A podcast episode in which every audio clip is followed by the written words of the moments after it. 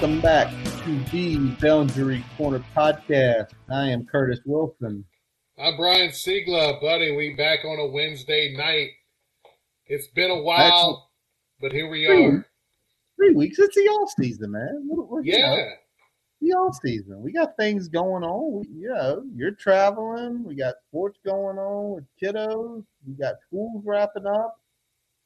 Um, clearly, you look at my face. I spent time at the pool this weekend. I got a little tan going on. there you go. There you go. I mean, I did not do that. I, I, I did get a couple bike rides in, so bike. You went to, you did bike rides that if also power washed, which is probably why I have a terrible sinus ache this weekend. good on you, man. You did, had- more, you did more yard work than I did this weekend.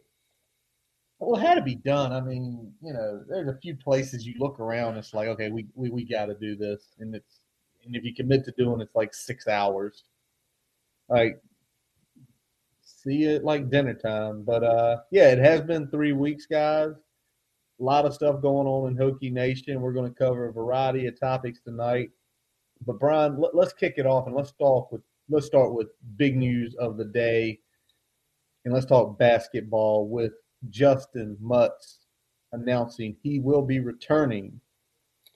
Yeah, that's big news, guys. Uh, that really, uh, you know, uh, we had been hoping that we were going to get that word um, for our own sake. You know, obviously, I know Justin was exploring, uh, Yes. you know, potential draft prospects there, but uh, I, I think he knows that we're glad to have him back, and we're glad that he's running it back for another year uh, with this Hokie team.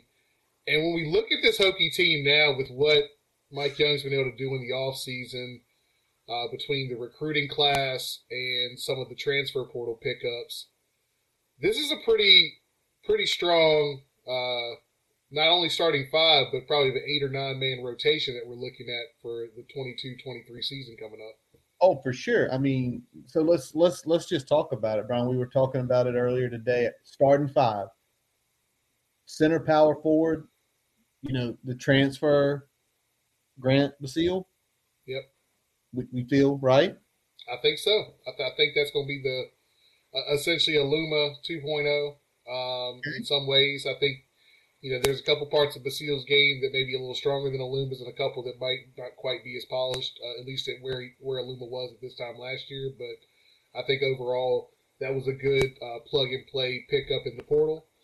Uh, obviously, getting Mutts back, um, that's huge. Huge for Um, huge for leadership. Huge for on court play. Uh, the matchups he creates, what he can do, especially passing out of the post. Two guys like another really good leader, Hunter Cattoor. Yeah, yeah, you got you got Cattoor, and then obviously we got uh, Maddox back there as well. Um, both of those wing guys, uh, both can shoot the three well. Um, yeah, if if we see Maddox develop a little bit with his defense and his handle, he's going to be a big time offensive threat. Yes. Um, so I, I'm looking forward to see what he can do with that. And then obviously uh, we got Sean Pedulla running the point. Yes. And as much as we can all love Sean, love Storm Murphy, I have to call him Sean Murphy, Storm Murphy, um, he was a good point guard, but that was the one element he was missing was the be able to create. And if, there was at times last year you saw Pedulla come on, and there were times he could create. Not every single possession. He doesn't have that skill level because if he had that skill level, he would probably already have played a year of college and already be in the pros. But to have him running the point where you know occasionally he can just go right, Yeah. he can just go create his own shot. You know, I know there were there's there's a lot of concerns about is there anybody behind him, but I think between Maddox, Cattoor, and him, um, and Rodney Rice, let's let's shout out the combo guard Rodney Rice, one of the highest recruits ever signed. Uh, you know, top sixty-five player, four star. Little handle with him too. Yep. You know, I, I think we'll be okay at point guard. I think obviously, it's like somebody said it today, and I wish I could remember who it was. So if you said it in some of the chats we're in, and or, or you said it on Twitter, I'm not trying to steal. I'm just I like the point of it's just like the NBA. Usually, whoever your backup point guard is, you're not doing the same things you are with your starting. Yeah. Yeah, I think that's that's the big thing, uh, especially with Rodney Rice, because that's going to give him some time to do what he does well right now out the gate. Yep. And as he develops um, some of those those finer skills that he's going to be going to need to take over that more um, you know full fledged starting role uh, sometime in the future for the Hokies. Whether that be on the floor at the same time at, at the at the two guard, or whether that be you know being a true combo and running the point for a good good portion of the game. I don't think in Mike Young's system that there is a great need for a you know capital P capital G point guard. Sure. Um, you know, it, it's definitely not that type of system. So, um, you know, having a guy like like Roddy Rice is definitely kind of a, a very good fit for this type of system. Yep. And then two guys we mentioned that earlier, you know, in the year about the transfers with Poteat and Camden.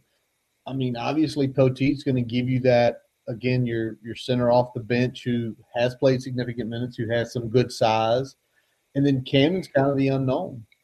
Can yeah. Camden become that extra wing? And if he becomes that extra wing, you feel like you've got Cattoor Maddox and him. Then you've got Maddox, Pedulla, and Rice. And then with Poteat, Basile, Mutts, and hopefully Camden kind of becoming that piece where you could maybe play a three wing. You know, you take Mutts out to get a breather. You play Basile, Camden, Cattoor, Maddox. You play like a three wing type, you know, offensive game. Yeah. So it's I said this earlier and I'll say it again. I want to temper expectations early because I think what's got to happen is similar to last year. You've got to figure out where the new pieces fit. Um, obviously, when we figured out how they fit, what happened is what happened. But before that, you know, what'd you say? You think we're you you feel like where we were last year is where you think we should start this year, right? I think the expectations we had preseason last year is where they need to start this year. I think this is a top to bottom a deeper team than last year. I think it is going to take a little bit of time for it to gel. Um, so I think the expectations at the start of last season were probably a little higher than they should have been, considering what we had to do in the backcourt in terms of kind of kind of figuring out those rotations. Um, I think it's probably going to be a little bit of figuring out those rotations, especially in the front court this year, as we replace you know two thirds of that. Um, and I think it's going to take some time to find those. But I like the the versatility of the lineup. You can go big, you can go small, and then you can go wing heavy. So you get a little bit of everything, right? Um, I, I, like that there is is those matchups. We can really work matchups depending on the opponent's strength and weaknesses. Um, you know, there's some there's some teams that we're going to play where Poti might be the the guy the first guy to start. He might be the, yeah. might be the, the, the center you want out there. Um, but there's going to I'd say the majority of the games Basile is going to get the majority of those minutes. Um, I agree. But, but, but again, I like the versatility that this gives us because everybody off the bench has some degree of proven caliber play, and that's what we didn't have last year at the start of the season. Proven caliber play in niches. Niches. Yeah. Teach your big banger, get rebounds, play hard defense.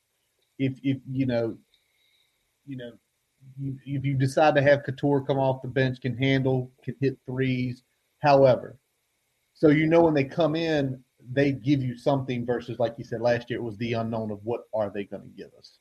Yeah. Um, one other piece of basketball news that broke: N'Guessan confirms he's going to Kansas State. I don't know if this was a direct move in relation to Mutts coming back. If Mutts doesn't come back, does this N'Guessan return? But best of luck to him. Um, going to a pretty solid program out in K State. So uh, that'll wrap up the basketball segment. All right. We go from a high to we, we gotta we, we gotta go to a little low here. Um, you know, softball, you know, after the regional weekend where they win three games in 24 hours, which was unbelievable. You know, beating Kentucky, you know, beating Miami of Ohio late night into Sunday morning, and then back to back against Kentucky. You know, the field was rocking, the place was rocking. Our hometown girl had herself a weekend. That Mackenzie did have a weekend. Shout out Mackenzie Lauder. Um, and then the Florida Gators roll in town. Uh, uh, essentially a you know top ten team all year. They got ranked 12th in the uh, in the couple of the final polls. Friday night, early Saturday morning, started off great. Hokies went six nothing, but from there, it in you know ends in heartbreak.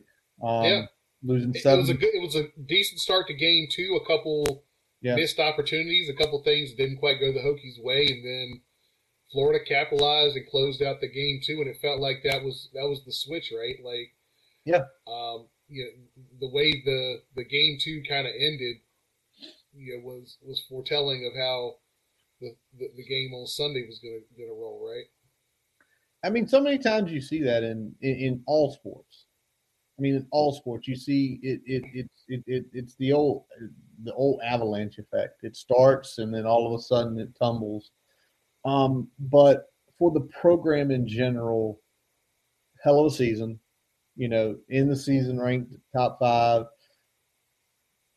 A lot of a lot of top eight teams were losing, not making it to Oklahoma City for the World Series. And you know what what what what's really good in my opinion, yet we're losing Keely. Yeah. Right? Yeah. She's an all American, you know, years ago, and I cannot think who was it. Uh, another all American pitcher. Why is it blanking on me? Um, you don't get that kind of all every year. Now, what I will say is my opinion is this: Emma, Emma has a chance to be to get up in that upper echelon. Could she? Yeah. Could she be Keely Rochard? I can't put that on her, but I think you've got your number one going into next year. Where I don't think it's going to be a slip from top five to completely out. I think this team's going to be a top twenty team next year. Yeah, yeah, it's it's definitely um, you know that gives you some some promise for for what's going on in the future. Uh, it's going to be nice to see how Emma develops um, going into next year, especially with you know some somewhat of a, of a leadership role probably put on her, um, you know, heading into next year. So, uh, but I, I don't think you see a steep drop off. I'm with you. I think it's going to be, um, you know, a step back. I, I think it'd be hard not to to say that there will be some step back. I think losing Keely in particular, just because of you know how shut down she was for the Oh, majority yeah. of the season and really the majority of the last you know two three years. So um, you know looking at that, I think there's going to be potentially some step back, especially early in the season. But I, th- I think it's going to be all right. I think I think they're going to still be a competitive team next year, uh, and looking forward to seeing what they do again. Absolutely. Well, let's roll from the softball diamond to the baseball diamond because after big series wins against Louisville, against Duke to close out the regular season, they lose in pool play in the ACC tournament to eventual champion Carolina. Um, I don't like pool play format. I'll say that because it, it if you're one of the best four teams, it gives there's nothing there to be gained. Where in reality, probably what should happen, and I'm harking on this. I didn't mention you this earlier. I was going to do it. In reality, the top four seeds should be waiting for Friday night, and everybody else you have to play to get there. And then you go from eight to four to two, and there's your championship game. Not this. We're going to pool play. No, you want to pool play the other eight teams and let them figure out who can win? Do it. If you're one of the best four teams in the ACC, you should be sitting Friday night with your one ready to play. Yeah, I agree. I agree. I think um, it's not the best format. Shitty Um, format. you, you know how I, I I'm a big believer in you know the, the the format that you play in the regular season should be the format that, that kind of goes in the postseason. But um, you know we talk about that a lot with the with the MLB wild card and Yes. I hate the fucking play-in games. Yes, you do. Um, I, I I don't like pool play. I get why people do like it, or at least you know give it give it some uh, some credence there. But you should have more advantage as a top four seed than just the tiebreaker in the pool. Yeah, that's yeah. Because it's it's two games. Yeah. It's two games. and usually they're starting midweek. So if you're throwing your one, you're throwing your one on a short rest for them. So you know, just get rid of that format. Top four, because you know not everybody makes it. Their team's always left out because there's 12 teams. Usually there are two to three teams that do not get invited. Put your four, let your other eight play to the four best teams, and then go on. But anyway, let's digress from that. A top eight seed, number four seed in the country. From where this baseball program was just a few years ago to be a national seed, to have a Blacksburg regional, potential super regional. Yeah. I mean, it's the the right guy was hired. Whit makes another fantastic move, and I mean, in, in the world of baseball, of collegiate baseball, if you can consistently get top eights, you are a national powerhouse. It's it's Yeah. not even question. Yeah, and I mean, I, I you know, this is very much the, uh, you know, like the 2004 football team. This team was not Nope. expected to do a whole lot. I think they were picked to finish what next to last or last Next to in last. the ACC, and you know, here we are. You know, had the best team in the regular season. Um, you had had had a decent little run there in the in the championship, and you know, finished up with a a four seed for the region. So I don't really think anybody could have expected more out of this team, and they've really stepped up and shown that you know you know what they've got going on there, the the the kind of the mix of players that they have and the guys they're bringing in. It, it's starting to starting to click a little bit, um, and especially if they can get you know some steps up in pitching, and if the pitching can be consistent. I mean, the way the, the way the way they knock the ball out of the park is just next level. Um, and I think they got a, a, a fairly favorable draw in their region, um, at least compared to some of the other uh, ones out there. So, Yeah. what, what are your what's your thoughts on, on this pool uh, of, uh, of Well- for their region? Well, Wright State we've already played this year, and so we've seen what they have. Um, I'll have to pull up real quick that record. Columbia is obviously the Ivy League school representation, and and I don't want to knock those two teams because they did win their conference. They did make it to the NCAA tournament. But I look, we look at this bracket. It's it's Gonzaga and that is your big problem because Gonzaga legitimately has an ace. And they are a really good pitching team, you know, an under four total ERA for the whole team. And they're led by a guy by the name of Gabriel Hughes. And Hughes is a mid 90s guy with a, you know, the reports are mid 90s guy with a strikeout slider and with a changeup that runs at about 79. He is potentially, and they're they're they're looking at him a pro comparison with Max Scherzer. Prediction is likely a top 15 pick. He's 6'4", he's 230 pounds.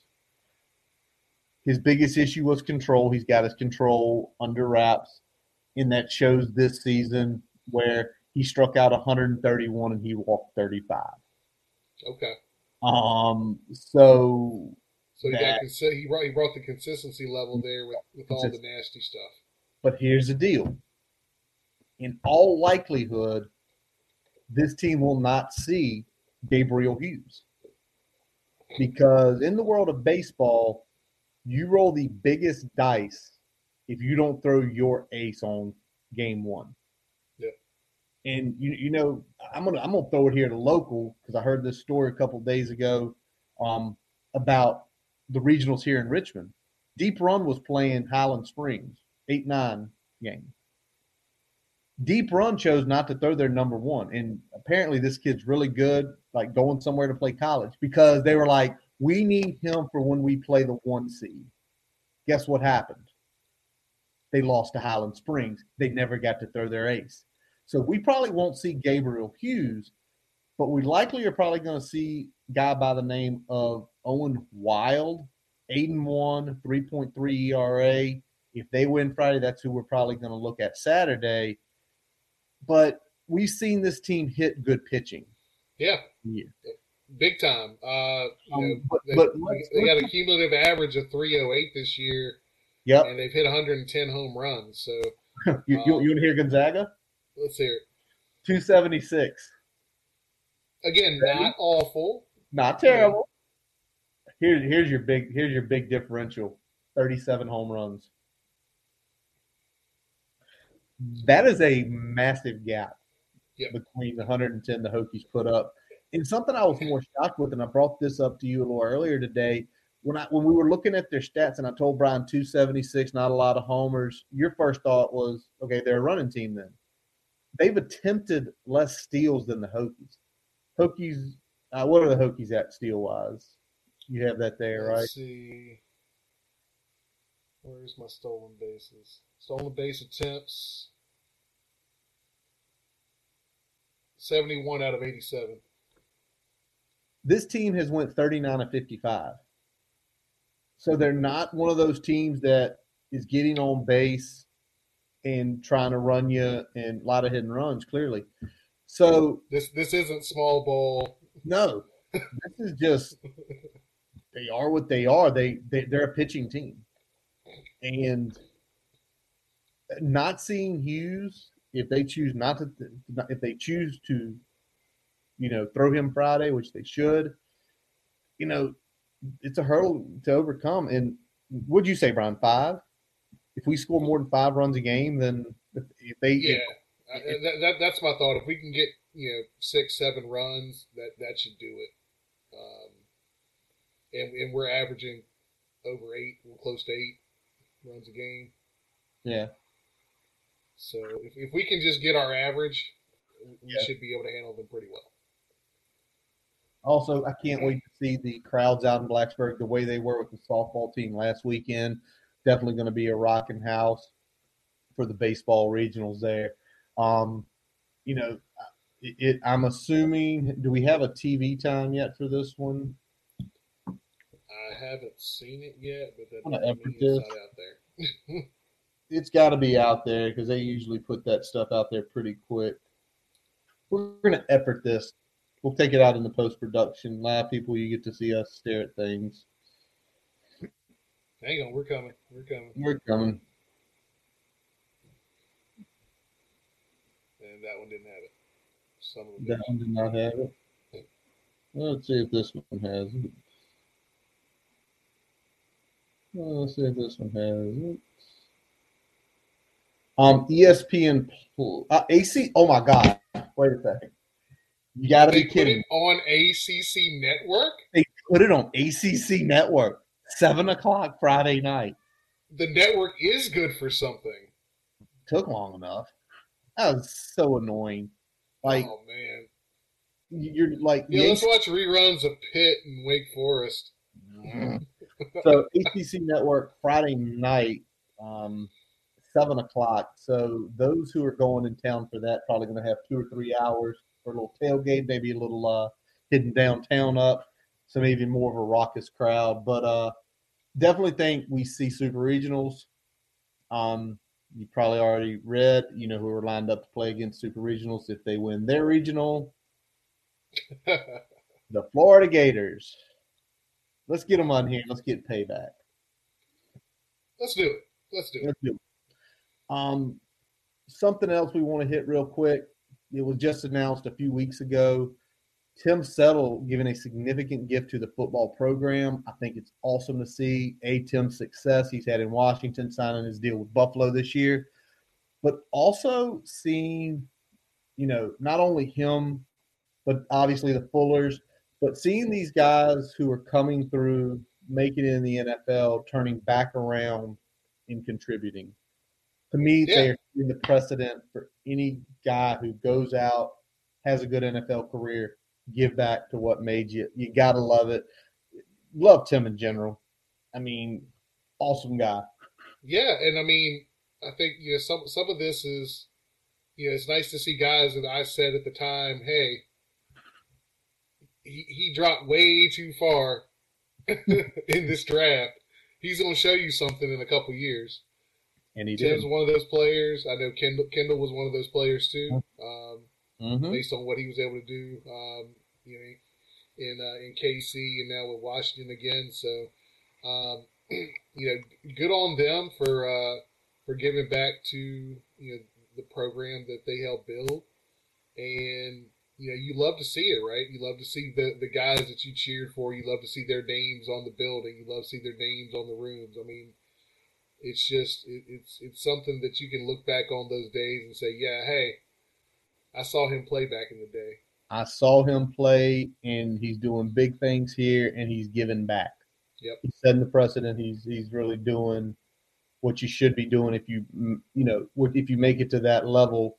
Remember where you came from, and, and knowing a guy like Tim, I'm sure probably his high school has reaped rewards. I'm sure his community up in Northern Virginia has reaped rewards as well.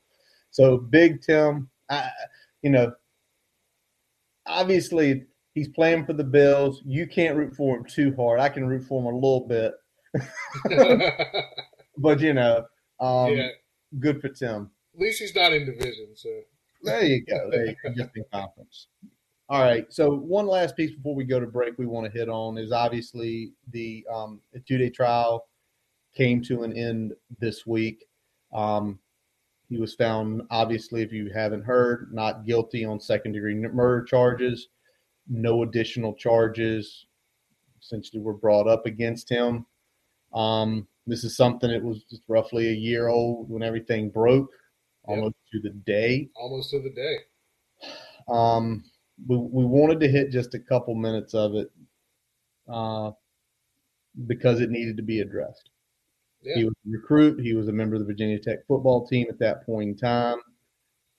Um, and it's kind of one of those things after we didn't say much on it a year ago because we knew a lot of things were going to start coming out.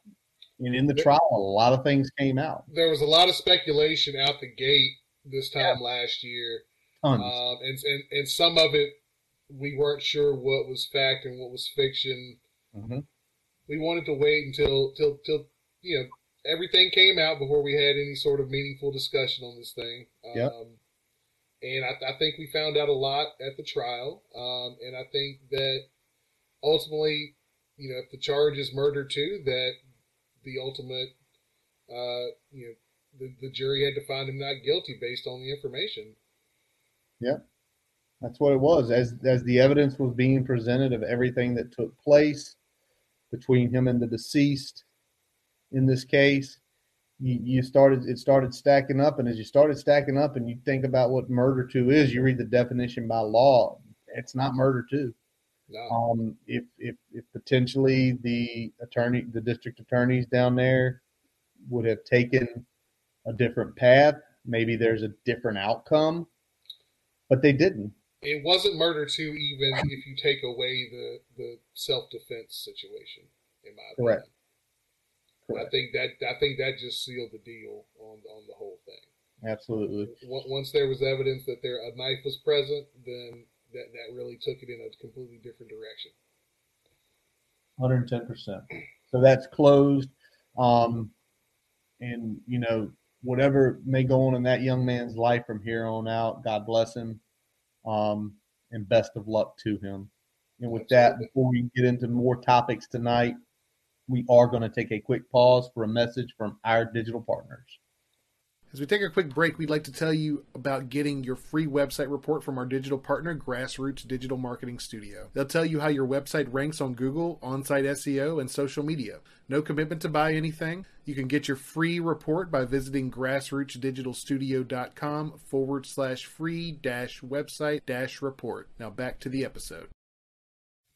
All right, Brian, let's get into some more football and a lot of football in the back half of this episode here. Let's start by taking a look at a recent commitment 2023 football, still in the top 25 somehow, um, ranked 22nd right now. And just a few days ago, the Key Heath out of Highland Springs, the five foot nine, 165 pound, he's listed as an athlete. I, you know, definitely going to look him at wideout, probably corner commits. He's a three star, number 24 in Virginia. Um, what have you seen? What have you heard? And what do you think about Mr. Heath's potential in Blacksburg? he's an athlete with a capital A. Um, you know, you said wide receiver, you said corner, but he's also going to be a return specialist for us, I believe. Um, so look for some of that either out the gate or at least by year two, uh, being a contributor there. Um, I think this is a good pickup. Obviously, you know, you want to tap that Highland Springs tap as much as you can. Um, so I like it. I like I like that it's continuing the trend with getting solid players from reputable institutions in and around the state. Uh, it's keeping that trend going. Um, it's it's still not a we still haven't had that you know blow blow your skirt up Mm-mm. recruit yet. Um, but at the same time, nothing but solid across the board. Um, you know, I'm, I'm hoping that as we go into camp season, which is what we're about to talk about a little bit more here, once we get more into camp season, we start seeing maybe at least one or two of those, um, you know, bigger fish start to start to come our way a little bit. Um, but right now, I, would say this is a good pickup. He's probably, you know, just below, you know, Hammer and uh, and Lovett in my book in terms of, you know, where they stack up in this class. Um, yeah, I think it's a good pickup. Nice. Yeah, I mean, you, you just raised the question about when we're going to get the the big one. Like, when's there going to be that one where everybody kind of raises the eyebrows? And also, I think about that, but I also wonder when is this regime going to break through down in the seven five or up in Nova? Because right now it's been it's been Richmond kids, it's been you know you know Southwest Virginia kids, along with obviously the ones on the out of state. So, is there anybody potentially in the state of Virginia in the seven five in Nova? Where we can sit back here and kind of say, okay, yeah, that's going to be the breakthrough one. And is it maybe even not a breakthrough, maybe not, you know, your high four or a four star guy, but is it from an institution that is known for rolling out continuous prospects? That's why it's nice to see the Highland Springs. That's why it's nice to see a DeMatha. Yeah, I, I think the thing to do is keep your eyes on Phoebus and Oscar Smith I think there's some potential for us to make some some headwinds there.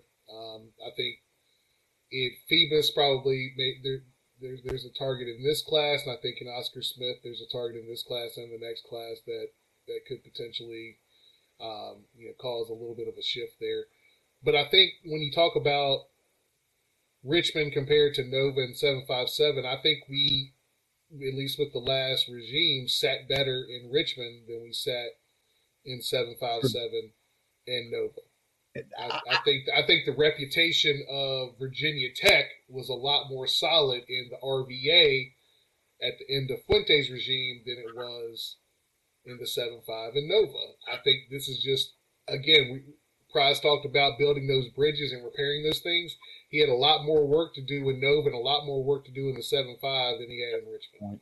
That's a damn good point to make because at the end of that regime, we were picking off some kids from Richmond to flip at the end with the kid from Atoka, getting some seven, getting some Highland Spring kids to walk in. So I think, like like Pry's said, we've got to build relationships. We don't have them here yet. The sort of that when JC came in, that kind of fixed, not completely fixed, but put some duct tape on some of the put some duct tape on the relationship down in Richmond.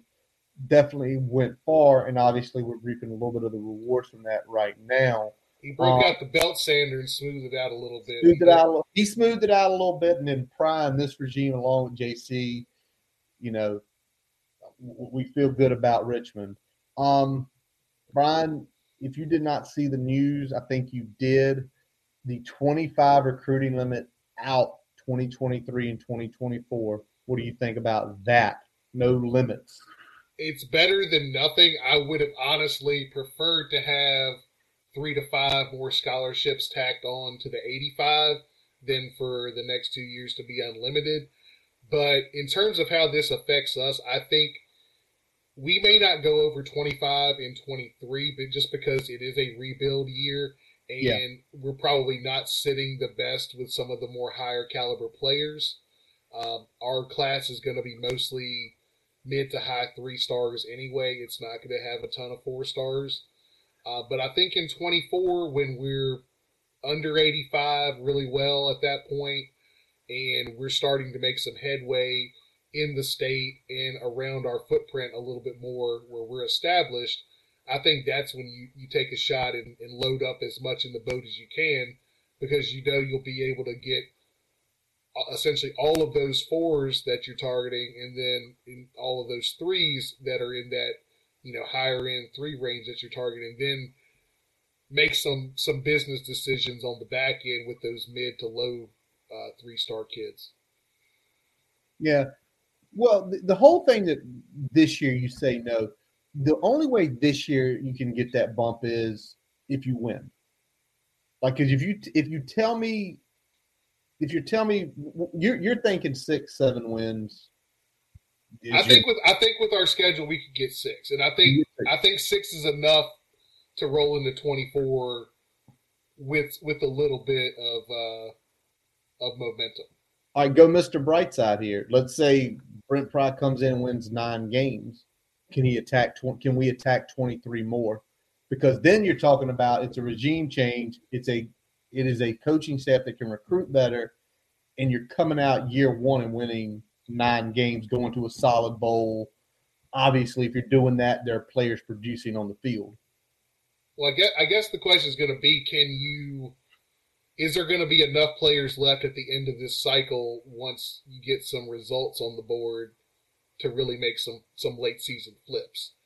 And if you are able to do that, is there enough that still keeps you under 85? Because more than likely, we're going to use that one scholarship open that we have, I would say, to fill in at least one need position before the start of fall camp. Maybe, um, because obviously you've already mentioned it. You know, it, it we're, we're June first. There's been no discussion of additional scholarships from the NCAA. We thought it would be like three to five, just to help teams out. But i- i- it's it's not hurting teams. It's hurting kids. There are going to be a lot of kids that don't have don't have a home. They're basically screwing the student athlete. Great job, NCAA. Screw the student athletes. That's what we're here for. Versus if you give three to five open scholarships to every team, what's that? A minimum of 400 additional kids in the portal would find homes because they would find homes. Yeah, so what what the NCAA decided to do is that they said, okay, well, we understand that the situation we put them in with the COVID year and then having no relief is going to put pressure on the freshman incoming classes. We're going to give them some relief, so mo- most of the freshmen that would have found homes uh, normally are still going to find homes, but we're literally going to fuck anybody that wanted to get in the portal Yeah.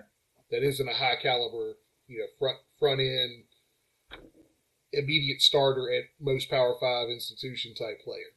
Yeah, developmental players is where it's Yeah. screwed. Yeah. And, and the thing is with developmental players, if you had three to five, every school would take a swing at a kid. Every school would take a swing at three to five kids to get on their roster, just to be like, he has potential. What if we're the guys that unlock it? They- They are so. It's such an inept institute. I don't want to go into it further. NCAA continues to have their head up their own ass, and Always, that's not that's not going to change. Um, ever. until I see definitive proof, I'm going to completely continue to shit all over them because they they are a awful governing body, um, especially when it comes to the things that ironically make them the most money. Exactly. All right. Um, let's flip to this, Brian. Uh, big news last week broke with Rashad Purnell, the Highland Springs defensive lineman, um, decommitting after signing his LOI. Um, there is so many things not adding up to this story. Um, I mean, every you want to know why? Because when he committed, about five days prior to this announcement of decommitment. I mean, he was literally one of the first guys that was on his post. Oh yeah, I mean, at, at, like you said, as of just a few days before this went down, uh, you know, he was he was retweeting and saying "Welcome home, brother" and all this other stuff. So obviously, whatever has happened was something that either was unforeseen or was something that we somebody thought somebody was doing something and they weren't. Um, you know, we we've had whispers and, and stuff on the timeline about uh, you know off the field stuff uh, playing a role here. We don't know what it is, so I'm not going to speculate what it is. Um, yeah, we don't. It seems it seems like that is you know the why. Uh, if, you know, I'm not specific here, but generally that's the why. Um, I think the what's next is what's most important at this point. This this isn't a um, you know a prior regime failure here. This is just one of those things that happens. Um, so well, the, the, the, what's next is this is this a gray shirt? Is he is he going to JUCO uh, for a year? Um, he said his recruitment is still open. I don't know if that is you know if if, we if he at this point I don't know if we've let him out of his LOI. We haven't got an official word on that yeah. at this point. Um, if we have and some other institution wants to pick him up, then I guess it's free game. But otherwise, this looks like a potential JUCO, and then we kind of make potentially you know keep our relationship with him and uh, and try to circle back for for the next class here. Yeah, it's it's going to be very key of what he does, whether it's a prep or a JUCO. You, we don't see a lot of guys prep anymore but depending on what the situation is, if you see him go prep, I fully expect him to come back to Tech. If he goes JUCO, that's usually a little longer route. Because if you're going JUCO, it's almost a two-year commitment yeah. to a JUCO school, and then getting two years at your four-year institution. So, what in the oncoming days, and obviously we'll be following this when he makes a decision of what he's going to do next year. Um, but it's just it it, it kind of hurts your heart because he is under the radar. He is one of those team guys, and you love when he committed. And even though he's always been kind of the tweener, was he going to be a big end? Is he going to play, you know, undersized three? You felt like he was going to have success here, yeah. and now it's backseated at a position of need, where if he comes into Tech over the summer, gets on the weight program. We figure out his body type in six months. He could be potentially helping out next year. So it stinks on every single front from, you know, just a personal standpoint of liking a kid. And then from a standpoint of football, saying this guy potentially could have helped the team in 2024 as a depth piece in years down the road. Yeah, I mean, you know, we we've talked glowingly about Rashad Purnell on this podcast. Uh, he was one of our favorite recruits uh, from this class. So th- this isn't something that we're saying, all right, it doesn't matter. It definitely matters, um, and not just because he he's a you know potential as a true freshman, a potential three deep at either um, you know defensive end or you know playing three technique there. That's not that's not the only thing that we're talking about here. We're talking about you know it's this is just a player that the type of player that you want to have on your team uh, from a leadership perspective and the way he was recruiting uh, other players to come to Blacksburg. That's the type of player you want on your roster, full stop. Always. So always. It, it definitely hurts anybody saying otherwise. Um, you know, you're, you're, you're, you're lying to yourself. I mean, it's still, it's, it's a big move. I, I just don't think it necessarily is something that we can really dwell on because it's not really anything that the program could have done differently to stop this from happening. Exactly. All right, let's flip to this. It's the it's the title of our episode, camp season. And buddy, do they have them in Blacksburg this month? Seven camps basically from now until I think the 26th is the last one or 27th that is a lot of camps in a short period of time, and then one additional one in July. Um, you know, this is this is what it was pre-COVID. This is what we saw every year. Yeah. So and this is and this is the return of what I think a lot of us have been missing about the off season is Yeah. stuff like this, um, where you can get guys on campus a lot at a time, uh, work them out, see how they do. You get a lot of some offers thrown that weren't committable, all of a sudden are, and you get a bunch of people in the boat at one time.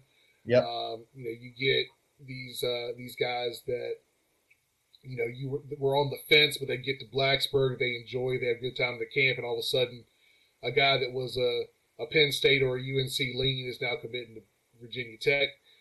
That's the type of shit we like to see. That's the type of shit that I Yep. hope we, we see in the coming weeks. Uh, and I'm looking forward to it. I'm, I'm really always, this is one of my favorite times is, is kind of seeing how this plays out on the recruiting trail. So I'm looking forward to June and, and what we're able to accomplish hopefully on the recruiting trail. hundred percent. And you mentioned it already. Like I always think it's always like I'm thinking right now, 23 sleepers. There's probably some low-rated three-star that's going to get to a camp. And at these camps, there are a lot of times there's rivals, there's two four seven riders, there's evaluators for them there, right?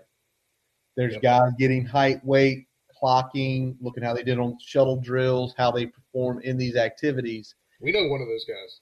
Yes, we do. And for those who are really interested in the camp, our, our episode, it's June 23rd of last year with Coach Robbie Compton. You want to know what goes on inside these camps? Listen to that episode beginning to end because it is a great knowledge point of what happens. But you sit here, and I'm sitting here thinking, there's going to be some kid that's on our radar, maybe an in-state kid that we really want heavy. He gets down and he blows camp up. um, and actually, Coach Compton, yep, there goes right there. It's who's going to camp for free. That's who to watch. I don't know how we can determine that, Robbie. You tell me how we determine it, and I will find out. Dollar But dollar bills, y'all.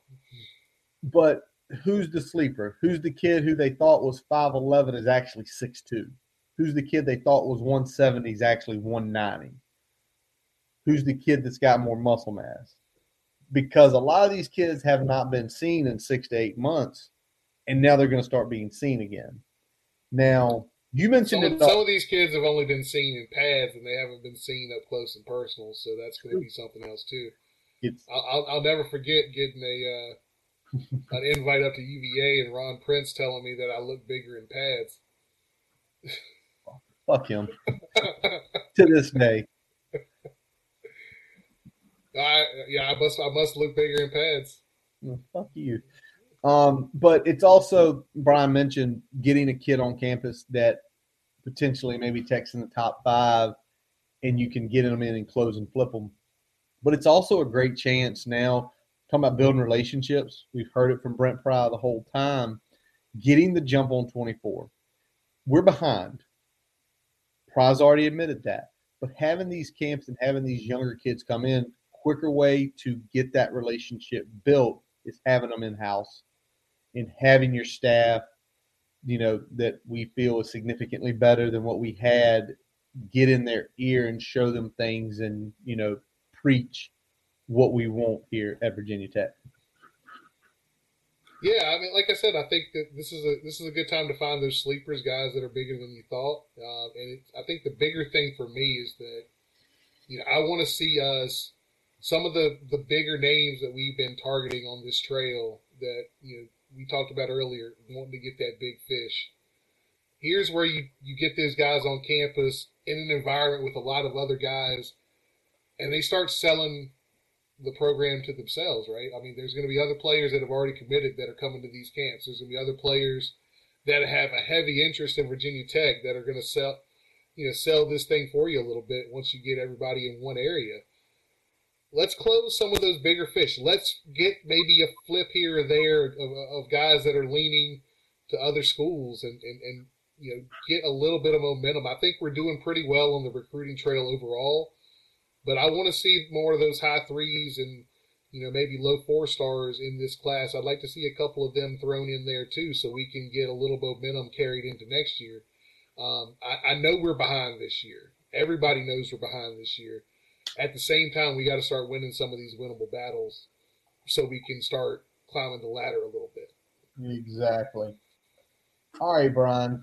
So every year, CBS sort of puts together their top 65 Power Five coaches.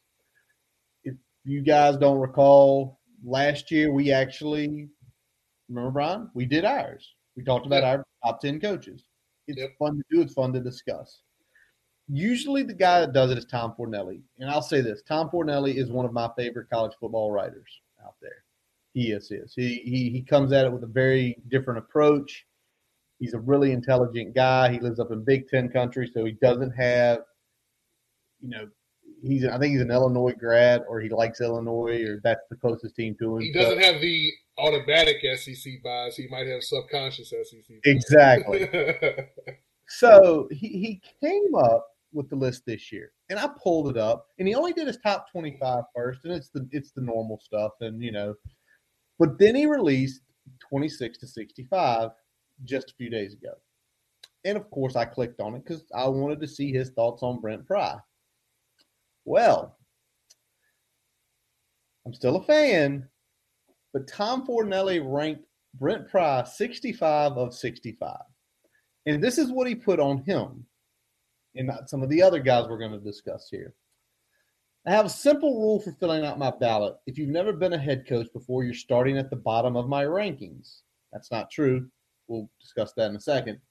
Many of my fellow voters feel the same, so Price shouldn't take it personally as the new head man at Virginia Tech prepares to begin his first season as a head coach at any level. All right. Okay, cool.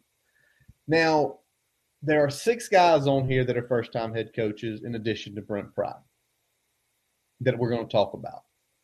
The first three, I have absolutely no issue with where they're ranked and that, that they're ranked ahead of Brent Pry. Well, let, before, before we get into the names, let me throw a caveat out here. Um, this isn't a ranking of based on the roster makeup or based on the roster talent or based on this, that, and the third. This is literally just based on what this coach has done in the past where they are ranked right now. Has nothing to do with their current year roster makeup or any of that shit. So, with that being the the, the parameters, I'll let Curtis continue here. All right, there are four guys, or excuse me, three guys that, due to the pedigree of the coach and where they landed, I have absolutely no issue with where they're ranked or that they're ranked ahead of Brent Pry. One is Brent Venables. Brent Venables has been one of the best defensive coordinators over the last 10 years in college football. He's ranked 45th. No issue. Yeah. Also, Tom, you put somebody way really high as a first year head coach, so you're not living by your own rules. I, sec- honestly, Venables could have been higher if you know some of the Oklahoma's best talent hadn't have taken Yes. a trip out to Southern Cal. But he still got top 15. Yeah, he's still yeah exactly. But I'm saying he could have been top forty if if he didn't lose you know a decent portion of his talent. All right. The second is Marcus Freeman at Notre Dame. I have no issue with him being there with his credentials, coaching there last year. No issue with him being there.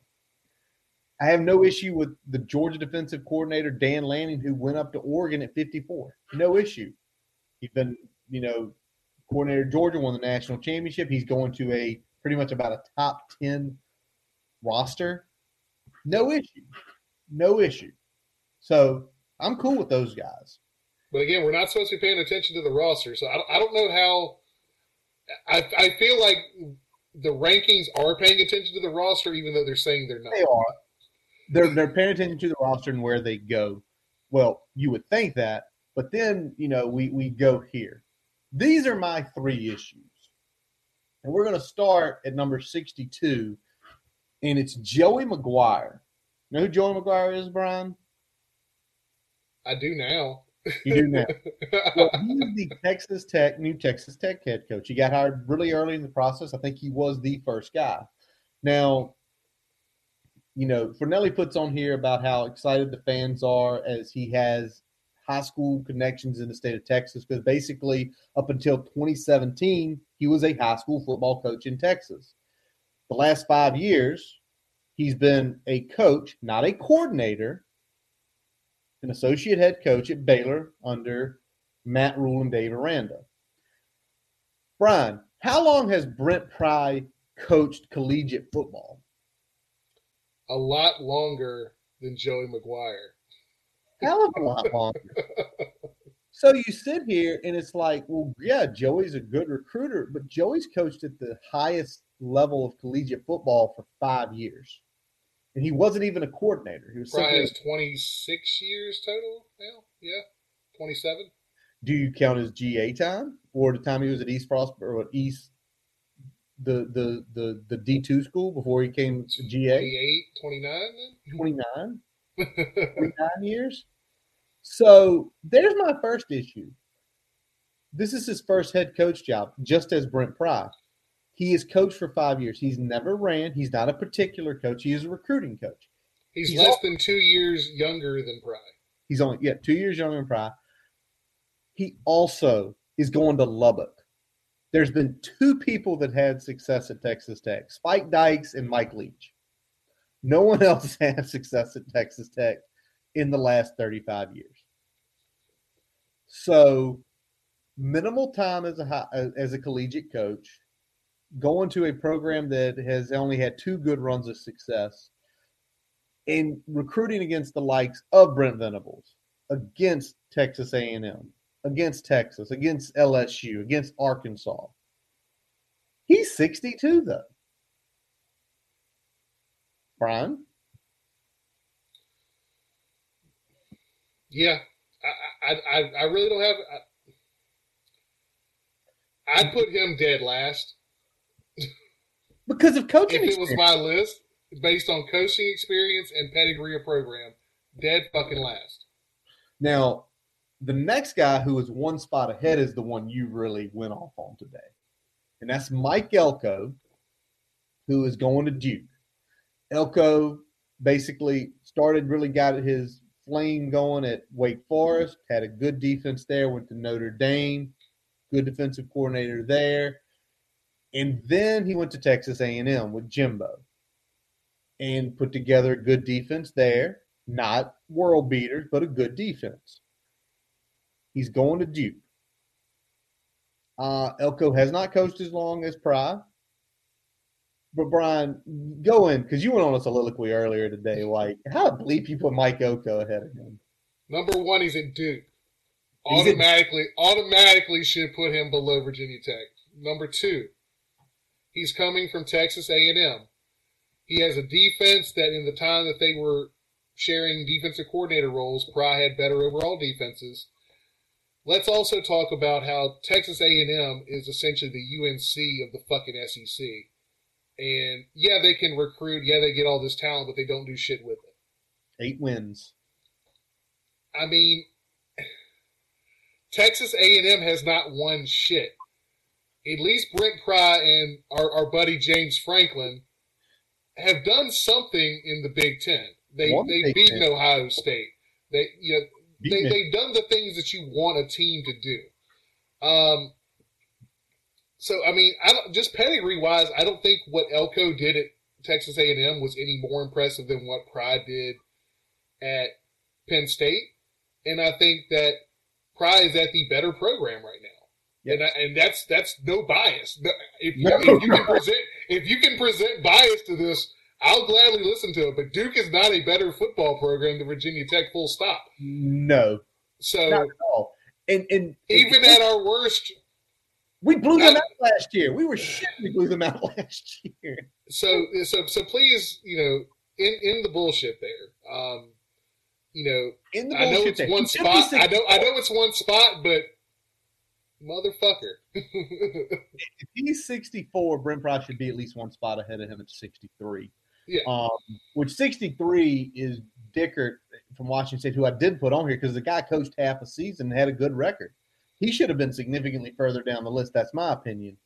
But he's going from Notre Dame and A&M to proverbial top 10 recruiting, getting a lot of talent programs to Duke. He's going back to his Wake days where his best defense was 46, which for Wake is very good.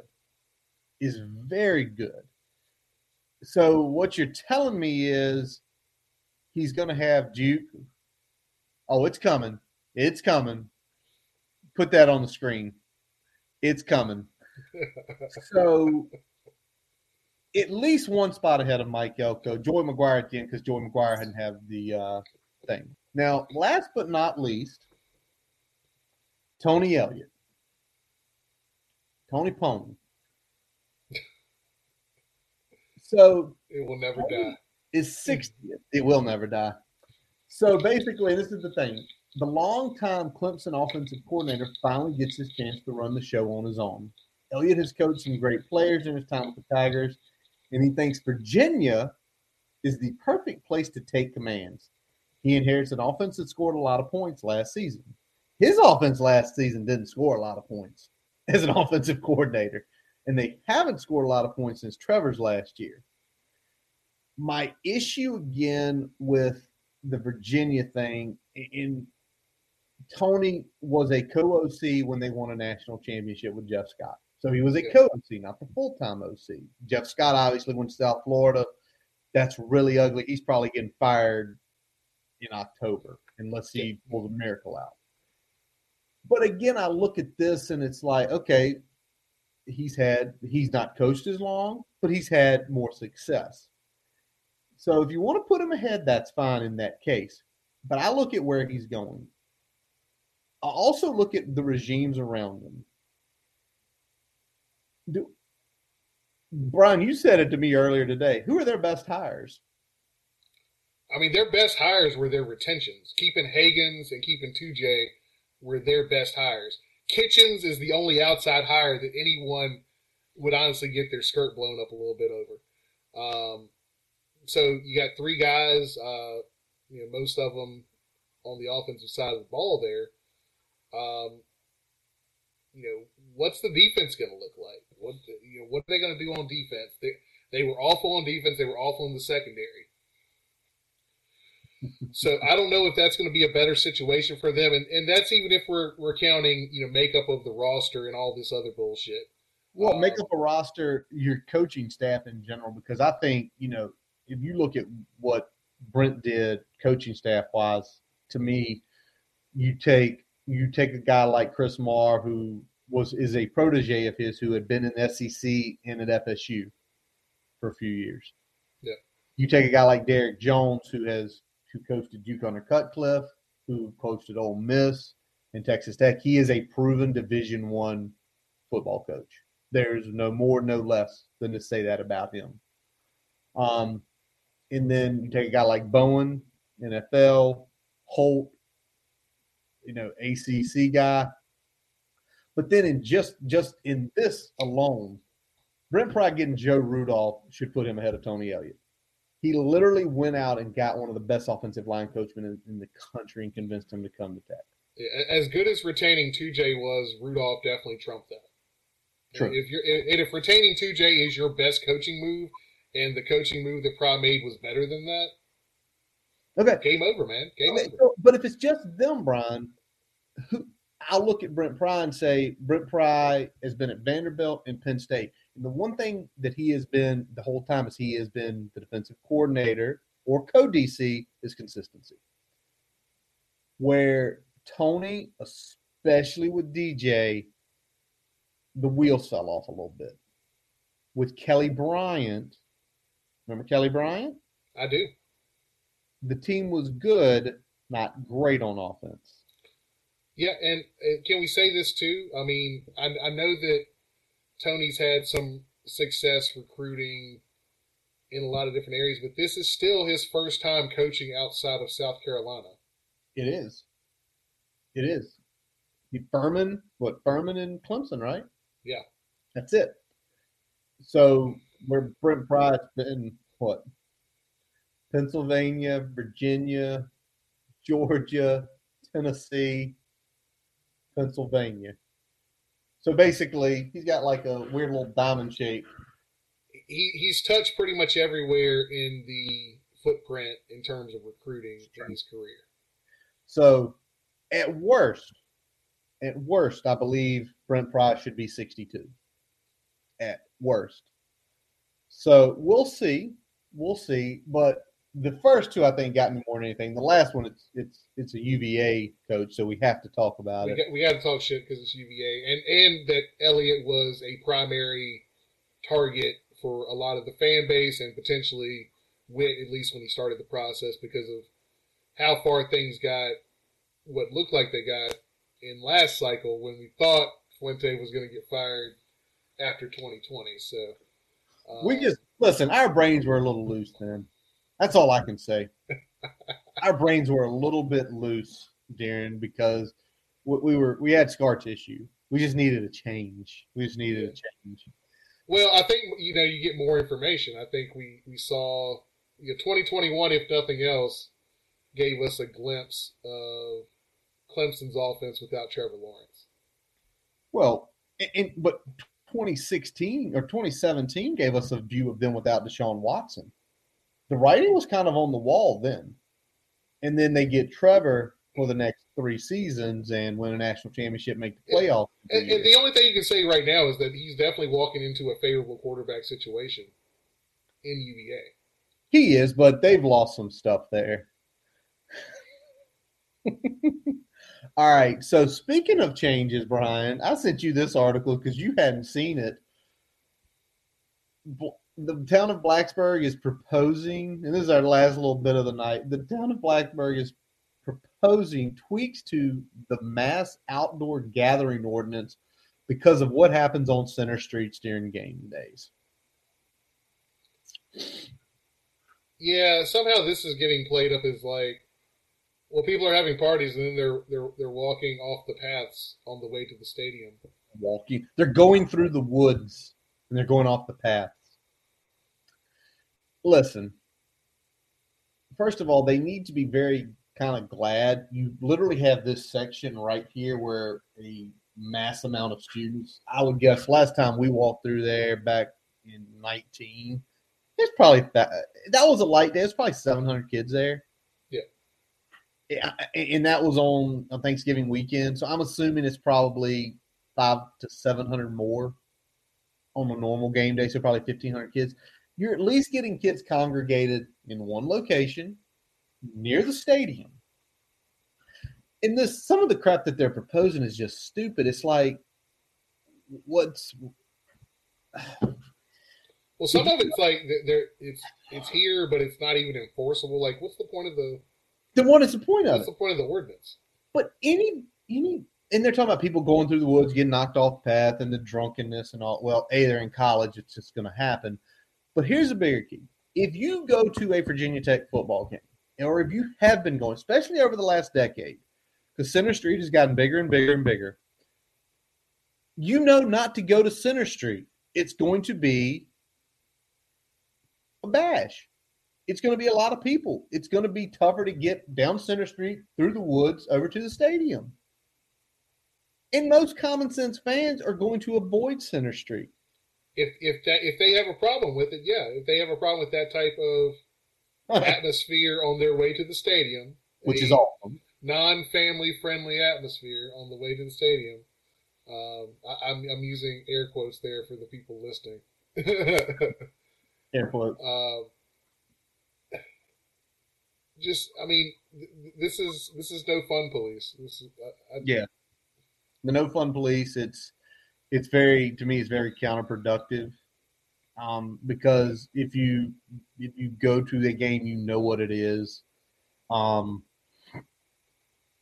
so, and you know to avoid it. And in some cases, like for us, if we go just me and Brian, will we probably partake in walking through Center Street to go to the stadium? Yeah, because it you know makes you reminisce on certain. Yeah.